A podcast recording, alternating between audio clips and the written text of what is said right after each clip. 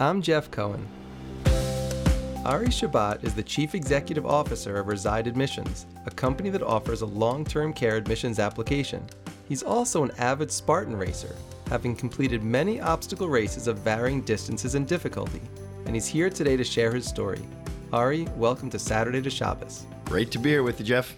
I appreciate you making the time, and of course, I'm going to want to talk Spartan racing and Reside admissions, but let's start at the beginning. Tell me where you were born and raised. All right, I'm a uh, born and bred Chicagoan.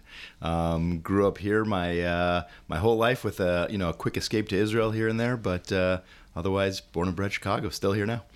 And give our listeners a sense from an observance perspective. What was your family life like as a kid? So I grew up in the Orthodox community here in Chicago. Went to uh, Hebrew day school. Went to yeshiva for high school. Went to Israel for the uh, the year after had my struggles and challenges, um, and uh, and ultimately, you know, came back and uh, and now lead a fully observant life. So it's interesting. I've I've interviewed many people who were born secular, and I'm always asking them, "Did you know any observant people when you were a kid?" I'm wondering, did you have friends who were not observant? What was the community like, or was it very insular that your life was basically filled with mostly observant kids? Yeah, I think I think in the early stages, really young, in Hebrew day school, for the most part, you know, my friends were all Orthodox as I started to get toward teenager, started to get involved in NCSY and be able to connect with uh, with other kids from public schools and so on and so forth, it kind of expanded the reach and start to recognize that there's there's more out there. Um, was probably closer to my teenage years than it was, you know, when I was younger. And so I see this all the time with people I interview who were born secular. They somehow believe that someone who was born observant doesn't have the same questions and wonder about the lifestyle that they're leading. But I'm guessing you didn't just fly right through without ever wondering, is this the right thing for me? Oh, for sure. Teenagers are teenagers, right? So there's no question that it comes with a lot of growth and a lot of changes and a lot of questions.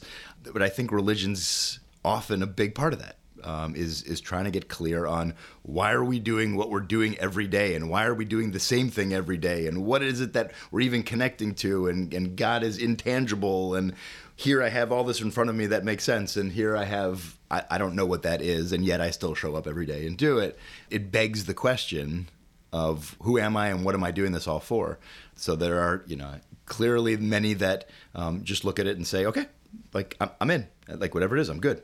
And then there are others that uh, that push back a little, or you know, look for clarity or ask the right questions, and with you know the right mentors and the right leadership, those are actually quite helpful because you actually start to get a piece and a picture of, of, of why this matters and what's important about it and, and why I'm showing up every day.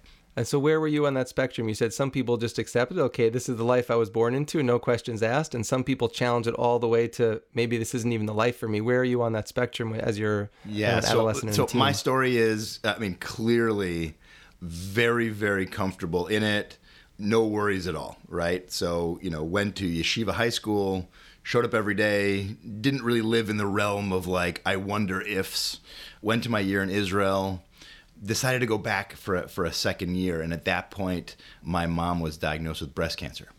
Um, literally two weeks after I got there for my second year, and and the whole thing fell apart. Right? It was like, wait a minute. And then the questions that were all kind of like lingering in the background, right? They were there, they just weren't coming out. They all came out, and it was like, okay, what are we doing here? What is what is going on? And I thought it was the school, and I switched schools, and then realized it wasn't the school, it was me. And then I left Israel and came back and struggled and looked and seeked and asked the right questions, and ended up going to two more schools and just really went in this kind of exploration mode of what is this all for? What is this all about? Why am I connected to it? And, and why does it matter in my life? And uh, and it was a big challenge. It was a big challenge to really dig in and try to find you know some meaning behind everything that we're doing without just okay, I accept it. Um, was really looking for real answers and uh, and ultimately found them. But you mentioned your your mom having breast cancer. My mom went through that also, actually before I became observant. So I never had that moment of saying, you know, why would God do this to such a wonderful woman? And does that mean that I should continue to believe in this religion? Because I wasn't there yet. But you mentioned that things started to change when she got that diagnosis. Do you mean that you were starting to ask those questions about why would God do this to someone that I love who seems like a great person? And what does this mean for my belief system? Yeah, I think that's certainly a part of it.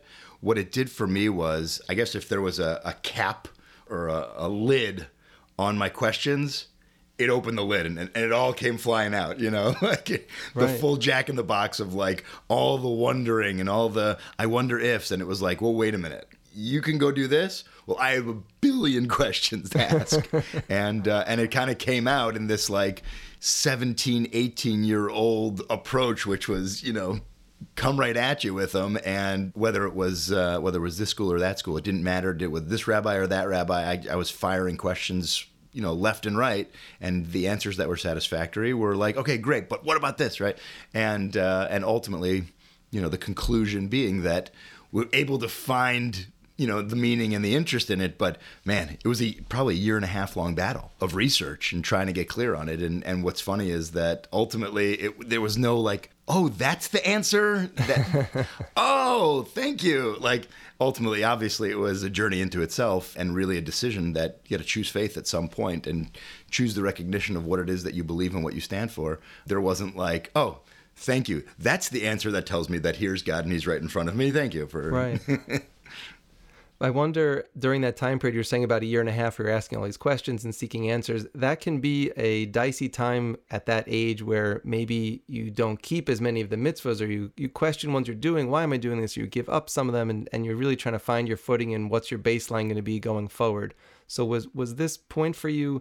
Was it more theoretical type discussions with rabbis and people you could trust to try to get answers, or was it actually affecting how you were going about living an observant life day to day? There's no question that I was pushing it, right? I was testing the waters as a uh, as a late teenager. Some people just push back on their parents or they push back on school. I was pushing back on pretty much everything and seeing what was out there, what resonated, what didn't. If I did something that, you know, was a little off key, how did that feel? Did I have guilty feelings? Did I have comfortable feelings? Where did I want to land? Who did I want to be? It was all part of that journey was for sure testing. But then there were other things that were 100% comfortable for me. Giving back, doing chesed, those types of volunteering that never went away because they still resonated with me, right? So it wasn't like take this whole thing and you know there was never that moment but then this push pull of like who am i in this religion? Where do i fit? What matters in terms of ultimately deciding the uh, you know the level of observance and the connection with god in my own personal life at that time. So where is that point you think where you kind of ultimately regrounded and said, okay, I've gone through this period, I've asked some tough questions, I've dabbled in some things, I've pushed some boundaries, but you know what? I'm actually good and I'm at a level that I, I think this makes sense and I can carry forward without feeling this kind of angst about the whole thing. i know exactly the moment okay, let's hear it. So I'm I'm I'm back in Chicago. Post my second year, I come back, and I, I, I'm pushing and I'm testing, and I get a letter in the mail from Rabbi A.Y. Weinberg, who at the time was the regional director of NCSY in the Midwest, and he said, "Hey, I, you know, we're looking for advisors. I hear you're back in Chicago. Will you will you come be an advisor?" And I'm thinking in my head, like, you don't want this guy to be an advisor. I'm in I'm in like full search mode. I shouldn't be advising teens, right? And ultimately, there were a couple of girls that were coming as advisors and they were like, "Hey, you should come for the weekend." And I was like, "Oh, I get to go for a weekend, hang out with you guys? Like, all mm-hmm. right, I'm in, I'm in for that." I don't know about these mm-hmm. kids, and I'll pass on that. and then because God's amazing and does His thing, they both canceled the day before the Shabbaton. And the way that I am is once I make a commitment, I, I've got to see it through. So I go to the, the Shabbaton anyway, and everything flipped. When I saw that there were these teenage kids from non observant, from Hebrew day schools that were reaching for it, clawing for it, trying to overcome challenges just to try to connect to God, just to try to do a mitzvah. And it was like, whoa. Maybe I'm the one that's completely missed the boat here and I've completely taken this for granted. And I jumped two feet in um, into NCSY, um, ended up working for the organization and uh, leading the Chicago chapter for, uh, for a year and a half, and really started a journey of wait a minute, if it matters to them, maybe it should matter to me. And and maybe the big question that I asked was, you know, that, that question of like, how can I advise if I myself aren't? I went to Rabbi Weinberg, asked him that question. Um, and he, he asked, he answered just brilliantly. He said, well, let me ask you a question. He goes, what do we do on the seventh day? I'm like, well, we don't work. We celebrate Shabbos. He goes, right. He says, what foods don't we mix? I said, milk and meat. He goes, how many times a day do we pray? I said, three. He goes, good. So do me a favor. Speak Torah, not your Torah. and I was like, huh, that's pretty interesting.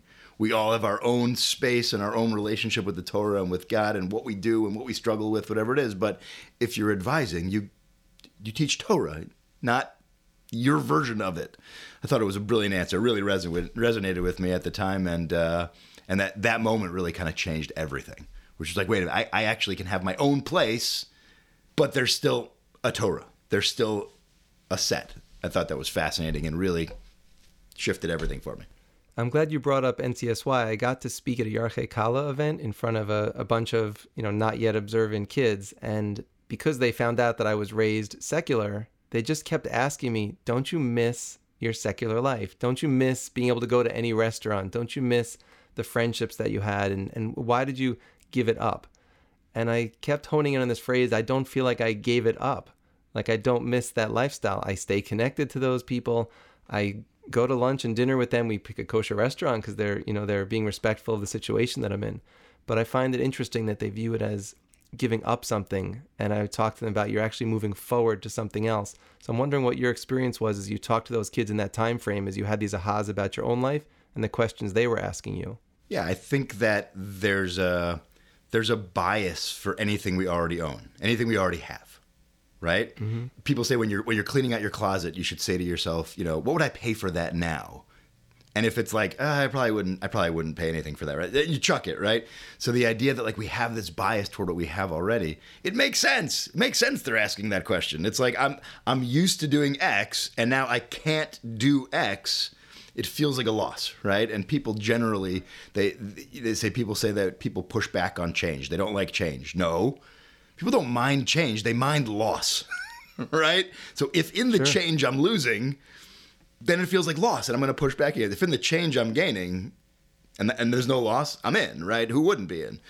The idea that these kids or whomever may feel like they're losing something, it's a totally logical approach. But you nailed it on the head, right? When you reach the point where you recognize that it's adding to your life, it's gaining, it's growing, it's moving forward, it's advancing.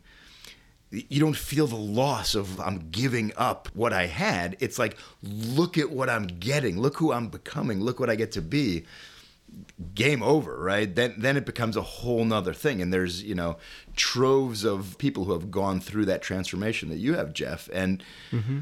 they would all say the same thing. And everyone I've talked to has said exactly the same thing. And even in my own choice back then, where I, you know, I, I played a little for a year and a half, but I don't feel like I lost those things that I gained. It was more that I, I made a decision to add so much to my life and live with meaning. So let, us continue now with your story. You're doing the NCSY thing. You're back from Israel. So now you go on to college at this point? Yeah. So I'm, I'm now in college doing that. And I, I go quickly, I move fast. I was the kid that uh, my parents pushed me ahead. So I graduated high school at 17, college at 19, first master's at 21, second master's at 24, married at 21, first kid 22, four kids by 30. Whoa. Opened my first business at 27, sold it at 38. Crazy, right? So the idea that moving fast was always kind of in my DNA.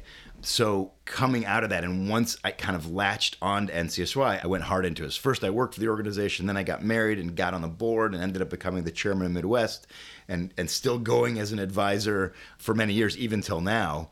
I, I got a, a, a, great story where an NCSY came over to me, and, and when I was like 40, and he's like, "You're still coming to Shabbatons as like an advisor. like all the other advisors are like 18, 19, 20, and you're 40. What you, what's going on? He goes, You must be the oldest advisor in NCSY history. and I and I looked at him and I was like, It's actually a really good observation. That's probably true. And he says to me, Whoa, that means that every Shabbaton you go to, you break your own record. I was like, That's great. so wait though, you, you said you were going through school very fast, but you didn't mention you know, what were you studying? What did you think you were going to be? You had this NCSY thing going, but was your career going to be in the secular world, or you were thinking I'm going to work full time in in some kind of community nonprofit Jewish organization? I, I'd always seen myself being in business in some way. I was convinced that I was going to be in advertising, much more of a creative, you know, idea type of guy. But I got married young, 21. Um, I was finished my, my second master's for a few years. So I asked my dad for a job. Um, he owned two nursing homes. So I ended up being an administrator for six years. Then ended up opening a long-term care pharmacy, um, which thank God we sold the CVS in uh, in 2017. And then I went and opened Reside, and that's kind of what I'm doing now. But the thought that I would be in communal work was always more for me a, on a volunteer lay leader basis rather than working full time. Although I tend to say that when I reach the point that I'm financially comfortable then I'm going to go back and work in, uh, in, in community work. I've been saying it forever, right? So it's pretty funny to have it this obsession with it still. Clearly. And w- what about this idea of working in healthcare but being observant? I've interviewed folks who where you're trying to mesh those two worlds. It can be easy, it can be hard, there can be sacrifices. So how have you found meshing these two worlds, healthcare and an observant lifestyle? So typically in today's day and age, it's not hard to be orthodox and in business. It, it's really not healthcare or, or, otherwise. The idea that within healthcare, you're running a nursing home, it's a it's a seven day business. Yes, there are things that we need to accommodations that you need to make in order to make sure that things are covered while you're shut down for the Sabbath or shut down for holidays and so on and so forth. But you know, really, my belief is that you hire A plus talent, you get out of their way. Um, if you build a good team, you should be doing less. I should be working myself out of a job, right? right? If that the more involved I am, the more we're going to fail because I should be the dumbest person in my business.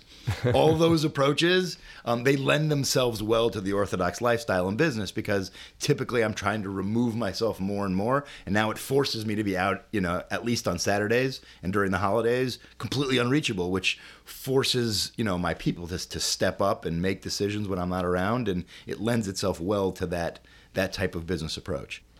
And you said your wife came into the picture pretty young, so give us a story of how how she comes in, and also what was her background, and how does it kind of compare to what yours was growing up? Oh, that's a great question. I married a rabbi's daughter from Toledo, Ohio. What? Okay. From nowhere. So she was Ohio. observant. she uh, she grew up observant and ended up because there was no schools in Toledo. She ended up coming to Chicago for high school. Um, we didn't meet in high school. We just had a friend that for many years said, you know, you two would be perfect together. You two would be perfect together. And we we never listened, never ever. And then ended up being at a at a common friend's wedding and I knew she would be there. I'm curious who she was. I didn't even know what she looked like, knew nothing about her. And I said to a friend, I was like, hey, is Shoshana Garsick here? And she said, yeah. And I said, could you just point her out to me? He did. And I was like, wow. So I just walked right up to her. Said, "Hi, I'm Ari Shabbat. Nice to meet you. Whatever it is." We went out that week, and three months later, uh, you know, engaged, and uh, and however many months later, married, and the rest is kind of history. So, uh, but she definitely grew up in the observant world. My dad actually asked me. He's like, you're 21, you had no intentions of getting married, and you meet this person at a wedding, and like a hot minute later, you're ready to go. Like, what's going on there? And actually, the answer kind of speaks to your question. I said to him, I was like, I, I just don't think I'm going to find anybody better. I feel like she's going to push me as a person. She's going to push me religiously. She's going to, she's the type of person that's just going to make me better. And he's like, wow, like, what, what do you say to that? He's like, all right, let's, let's do this. and the rest is kind of history.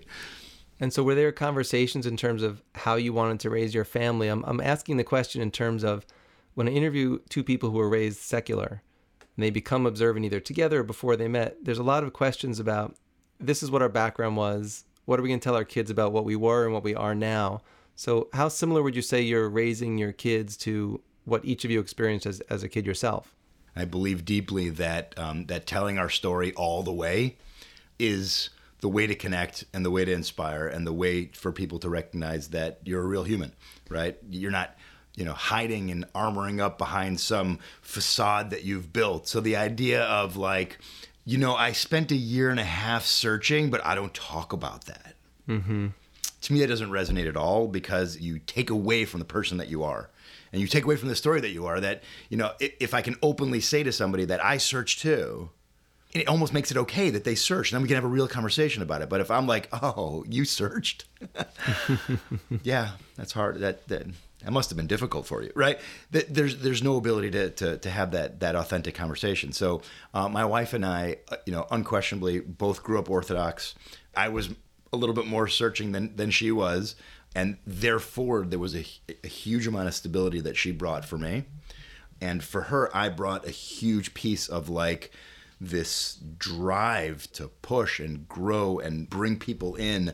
And thank God it's been it's been amazing for us. And we've had you know dozens of NCSYers of kids that have come through our home that have uh, you know found a stable place to be and search and learn and grow. And uh, it's been thank God a blessing. And you said also earlier about having that journey in healthcare. So let's go back to that now. I mentioned at the opening about Reside admissions. So you, you've been a lifer in this long term care industry. So, how did this idea come about and, and what you're doing now? First of all, if you've never written a software, do not go into writing a software because it's really hard and it takes a lot more effort than ever imagined and a lot more money too. But it really has turned out to be something pretty special. The story goes that my first minute in long-term care. I'm 21 years old. I go to my job. I sit down with the, the VP at the nursing home, and she sits me down and she says, "Okay, 9:01 a.m. Lesson number one. Everything starts in admissions." Said if you get it right for the person, like any customer service experience, they're going to report good back to the hospital. They're going to report good back to the physician. If you make a mistake, they'll give you a little bit more rope because you've you've treated them well from the beginning. You made a good first impression. But if you mess it up, they will be the first ones to yell at the doctor and the first ones to yell at the hospital. And if you make the tiniest mistake, they will magnify it beyond belief. So you have to get the admission right. And to prove her point, she put me in admissions. I spent my first year there welcoming in families, doing paperwork, all of the above. And if you ask anybody in long term care about admissions, it's like, oh, like it's the worst. If you ever have put a family member in, it's so much paperwork and it's it's such a pain. Um, and really, kind of throughout my whole life, I've now seen long term care through this lens of like the first impression. So even the, in the pharmacy that we ran, we used to give you know three day supplies to every every admission, irrespective if we had billing information, because we wanted to make a good first impression. Right. Um, and to that end, I've always was like, we got to be able to do this better. There's got to be a better way to do this. And uh, and it kind of hit me that uh, there is a better way, and we therefore went and we built Reside, which is essentially has kind of a, a twist of like TurboTax to it, right? Your taxes are about as complex as humanly possible. Um, TurboTax asks you 25 questions and fills all your taxes out in the background. What would it look like if we gave a resident and a family 25 questions and filled all their paperwork out in the background? very 21st century, very simple. And plus, every one of those clicks is now a data point. So the entire admissions process now becomes measurable, transparent, and therefore, family gets a great first, you know, first impression. Facility now has accountability and transparency, and thank God it's been uh, it's been it's been difficult. I won't I won't. It's been four years of a lot of pain to get it going, but thank God we're in uh, just about 500 facilities right now in 22 states and growing. So it's uh, it's been very very exciting. It's been fun, but not without its challenges. Software. So so let's now turn to another side of you that I mentioned in the opening. Now that I've gotten to know you a little bit, it, does, it makes perfect sense that you're doing these Spartan races because a guy who says I do everything fast, all in, I like to be challenged, it sounds like the perfect kind of race, but I'm sure a lot of our listeners aren't familiar with it. So give us a background on what these races are and how you got involved. So Spartan race is essentially a military obstacle course. So imagine for a minute that you're running a uh, a marathon or a half marathon or 5K. Only you're doing it all terrain. So you're doing it on a mountain or you're doing it in a bunch of mud or you're doing it on a trail. And then they put obstacles along the way. So you're doing a 5K in the mud with 30 obstacles. You're doing a half marathon on a mountain with 6,500 feet of elevation with 50 obstacles along the way. So it's legit and it's crazy and it's challenging and it's amazing. And uh, the way I got into it was um, because I do things all in. I mentioned that I had four kids by the time I was 30. So my wife and I would partake in the in the cravings thereof, and then she would have the baby lose all the weight, and I would just stack it on, right? So my my oh, my whole 20s was just getting larger and larger and larger and larger and larger, right? So uh, so I topped out at about 242. Um, and I went to my doctor, and he was like, "We're going to put you on Lipitor uh, the rest of your life unless you lose five percent of your weight." So I said, "Okay." So I, I signed up for Weight Watchers, and kind of to punish myself, I went every week, me, like me and 27 women, um, and I sat and I listened to the you know the teacher there, and I actually learned a lot about you know food and about carbs and about you know proteins and all the different ways that it affects the body, and really started to get into it. But it wasn't enough. I lost a few pounds, but I then saw this video and I was like, oh my gosh, for this race. And I was like, man, that is like that would get me off the couch. So I emailed every guy that I know. And one guy responded and he's like, Man, that makes my blood boil. We got to do this. And I was like, Well, if you're in, I'm in. We ended up with nine guys. We went, we ran a race called Tough Mudder. Ended up doing three of those um, and accidentally ended up at a Spartan race where it was only an eight mile race. And my buddy's like, Hey, Tough Mudder's 12. This is child's play. It's an eight mile race. And I was like, All right, let's go do it. And like two and a half miles in, we're like dead we're like, what is this thing? It was all terrain, obstacles. We're like, if you fail an obstacle, you have to do 30 burpees to move on. And by the time we finished that race, it was so like, I can't believe I was capable of that. And it's that feeling that I try to capture and recapture. It's like, you lean into the discomfort, you say, that feels just too far away. And when you show yourself you can do it, it's like, I can do anything and it, and it really is such a powerful feeling that that I really became highly obsessed with it. Like I said, I go fast, and I've now done 26 races. My kids race, my wife races. Um, I've brought friends into it, and our family is like a Spartan family. Our Wi-Fi password is "I am a Spartan." Anybody who comes to my house can now get on my Wi-Fi. So it, it's a it's it's deeply ingrained in in kind of everything that we do, and that message of you are capable of so much more with the right, you know, mindset, with the right effort and the right ability to stick to it. And that's kind of like the, the bastion of our family that not only applies in the physical, but it also applies in the spiritual. And it became it's become a culture for us that whether you're talking about your relationship with God or whether you're talking about whether you can, you know, knock out, you know, that workout, it's all the same. And Spartan has created kind of a physical manifestation for us to train ourselves so that it appears everywhere in life.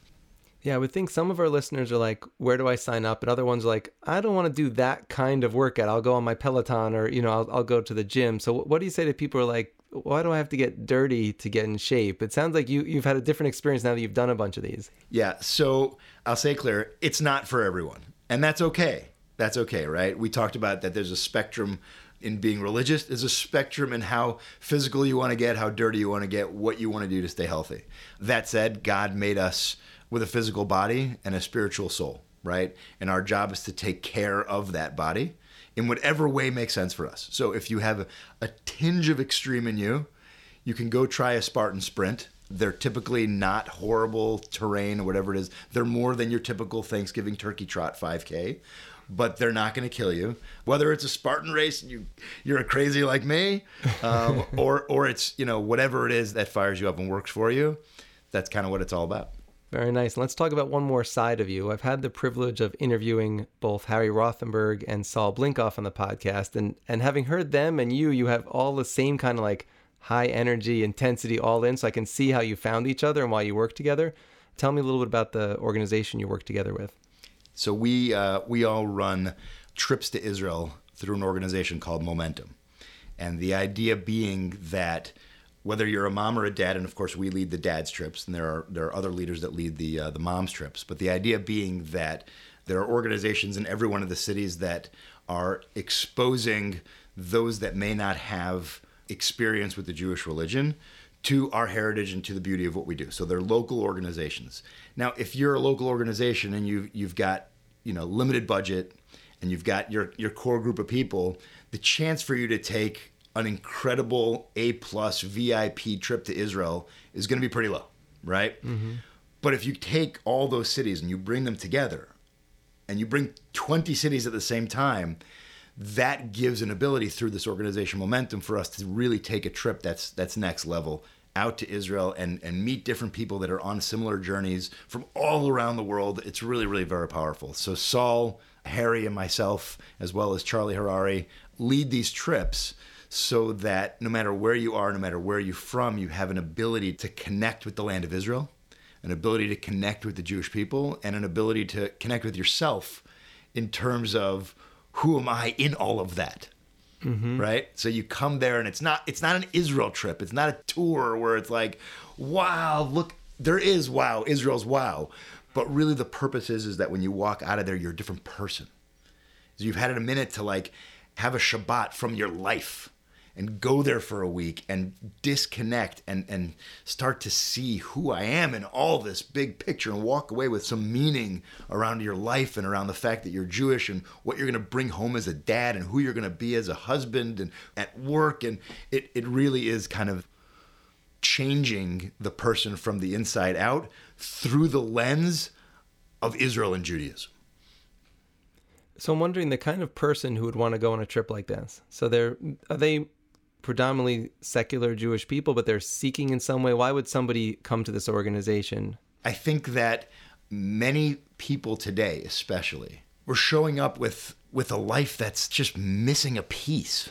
Right? It's like go to work, come home, go to work, come home, have our kid. Yeah, we do on the weekends, and it's just missing that like X factor and you're wondering what it is and then you've got this this piece which is like you know well i know i'm jewish but what is that like what does that mean to me so it is that person who's looking for kind of an answer to that question number one but also somebody who who wants more from their life who wants to feel like a i'm part of something but b i, I need that growth that something and it doesn't have to be somebody who's firing out of the gates like me it's somebody somebody who's perfectly quiet in the background who just has a wondering in the background that says, hey, you know what?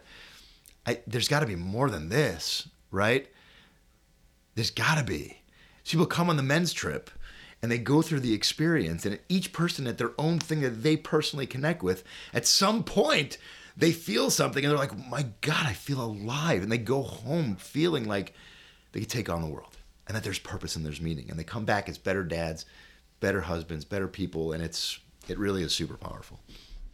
I still think though, if I was on that trip before I became observant, and I was looking at you and Harry and Saul and seeing how these guys seem pretty happy, like they seem pretty fulfilled, that I might be asking myself, is there something to the lifestyle that they're leading that I should be exploring? Whether or not I would actually do it, I would have to think I would at least ask that question. Yeah, yeah, and I think I think many do, whether it's on the trip or after. Um, remember, they're coming with a local organization, right? So there is a rabbi, a mentor, there's somebody in their local city that they can continue the dialogue with, right? So me and Harry and Saul go back to our respective cities, and you know, 20 cities came from, you know, Sydney, Australia, and Chile, and LA, and New York, and Texas, and Florida. Like they're not all feeding back into Harry and Saul and Ari. The local organization really makes a huge impact in like if they do have those thoughts or questions or interest, there's somebody there to discuss it with. And to your point, many do. Many do continue to study and learn and, and find out what else is connected there. And I think they're pretty satisfied with that decision because they're taking that that piece of meaning that they felt in Israel and they're trying to extend it into their lives as much as humanly possible. And again, there are others that that may say, you know what, that was great and it was amazing. But the, the ones that stay connected and really continue to grow and learn and whatever it is are, are finding a lot of positivity from that. There's no loss. There's just advance and gain, as we talked about. Mm-hmm. So a guy who's lived so all in, I would be remiss if I didn't ask you what does all in mean for you in the next two to three years? Where are your focus areas? What are your goals? What, what's going to be headlines if I talk to you two or three years from now? well, certainly this whole thing with the momentum trip, the ability to uh, to speak, to inspire, to connect. I'm interested in expanding that. Obviously, in business, we're continue to try to grow that and try to change the world in long-term care. The more families that can get admitted in a respectful, dignified way, um, I'm trying to sh- kind of shift the paradigm forever of like people don't go oh anymore. Now they're like, hey, that that wasn't so bad. Like when they're going into a nursing home, which is like the worst experience ever, um, to try and make that just a little bit lighter on them. And then of course my family is uh, is always growing, changing, evolving. So uh, you know my kids is three girls, 20, 18, and 15. So in the next two three years, there's a lot of change there. Um, sure. And uh, and my son is uh, is 12, so his bar mitzvah will be this August. So lots coming up. Always lots coming up. And now I'm going to ask you finally to go all in on our lightning round to close the interview. You ready? Let's do it. All right. So you mentioned you're a Chicago guy. So what's your favorite kosher restaurant there? Favorite kosher restaurant here? It's either going to be Shallots or it's going to be Taboon. It's hard to get good Israeli food outside of Israel. It's really good here in Chicago. Fair enough. And you earlier in the interview mentioned your Wi-Fi password. So that means you're going to have some Shabbos guests. What can they expect you to serve when they're at your table? Oh, my wife makes the most fabulous, fabulous Shabbos food. But she has a very interesting approach, which is her belief is is that the Shabbos menu should be set. She's not the type that like tries all different kinds, whatever it is. So if you're coming to our Shabbos table and you come in you know week one and you come back in week four and you come back in week nine you're often going to get maybe some sprinkling of new stuff but a pretty clear set. So you know you're going to get your chicken soup and you know you're going to get your gefilte fish and you know you're going to get your your your your uh, your roasted chicken. There's a familiarity the staples. that that breeds connection actually when it's predictable in that way. So my Shabbos table is it's pretty standard and clear very nice. So going back to Spartan racing, what's the coolest or most challenging obstacle you ever faced in one of their races? There's one obstacle, it's called Twister, that I have never been able to do. Still, I've been doing this for like eight years, training to do this one obstacle, and I can't do it. It's basically a, a long bar and on this long bar, it's got these handles that go all the way around the bar. They actually spin around the bar. So as you grab a handle, the whole thing twists down. And then you grab the next one and it all twists down again. And then it twists down. So with every step, like a monkey bar, the whole thing twists and like jerks on your arms. It's really, really, really hard. But uh, I'm working on it. I'm hoping next year's my, my year for it. and you mentioned all these races you've done. So where's the most interesting place you got to travel to compete in one of the races? Uh, my favorite race is in Killington, Vermont. We go to the, the mountain, Killington Ski Resort, and it's 6,600 feet of elevation. They have a march in the middle that's a full mile straight up to the top, so base to peak. It is wildly challenging. I went out and did it in 2017. It took me nine hours and 15 minutes. And I tried Whoa. to get there in 2018 and I twisted my ankle three weeks before. And I tried to get there in 2019 and my wife's grandmother died three days before. And I tried to get there in 2020 and COVID canceled it right before. So I got back there this year, finally, and did it in 625. So I, I really enjoy going there. It's a, it's a fun place to be. Very nice. Last question in the lightning round. So all these momentum trips you've been leading is there a part of the trip or a place that you go that usually is the deepest impact for people, that biggest aha moment, the most self reflection? When does that happen to people? I hate to be predictable with the answer, but it's it's for sure the Kotel. You walk up to the wall and just get flooded with emotion that you, you didn't even realize you had because, you know, put your hand on that wall and it's like, you know, this lightning that you don't even you can't even imagine unless you've done it. And it, it sounds hokey right? It's like, yeah, you touch the wall and you feel the spirituality flow through you, right? It sounds hokey. But uh, again, hate to be predictable with the answer, but man, it is super powerful. It really, really is. It's a great answer to close on the Kotel. So you are officially out of the lightning round. And Ari, I want to thank you so much for joining me on Saturday to Shabbos. Thank you for having me. Had a blast, Jeff. You're the man. Saturday to Shabbos is produced by Gary Wallach our executive producer is Rabbi David Pardo. Our theme music is by Paul Uden.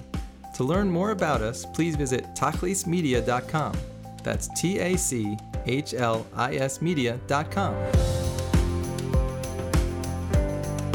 Tell us what you think about what you've heard, or suggest a story we should know about by emailing Shabbos at tachlismedia.com.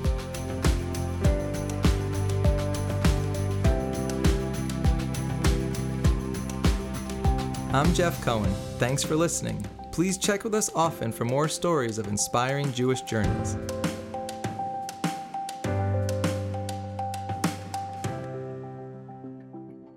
Saturday to Shabbos is a Tachlis Media podcast.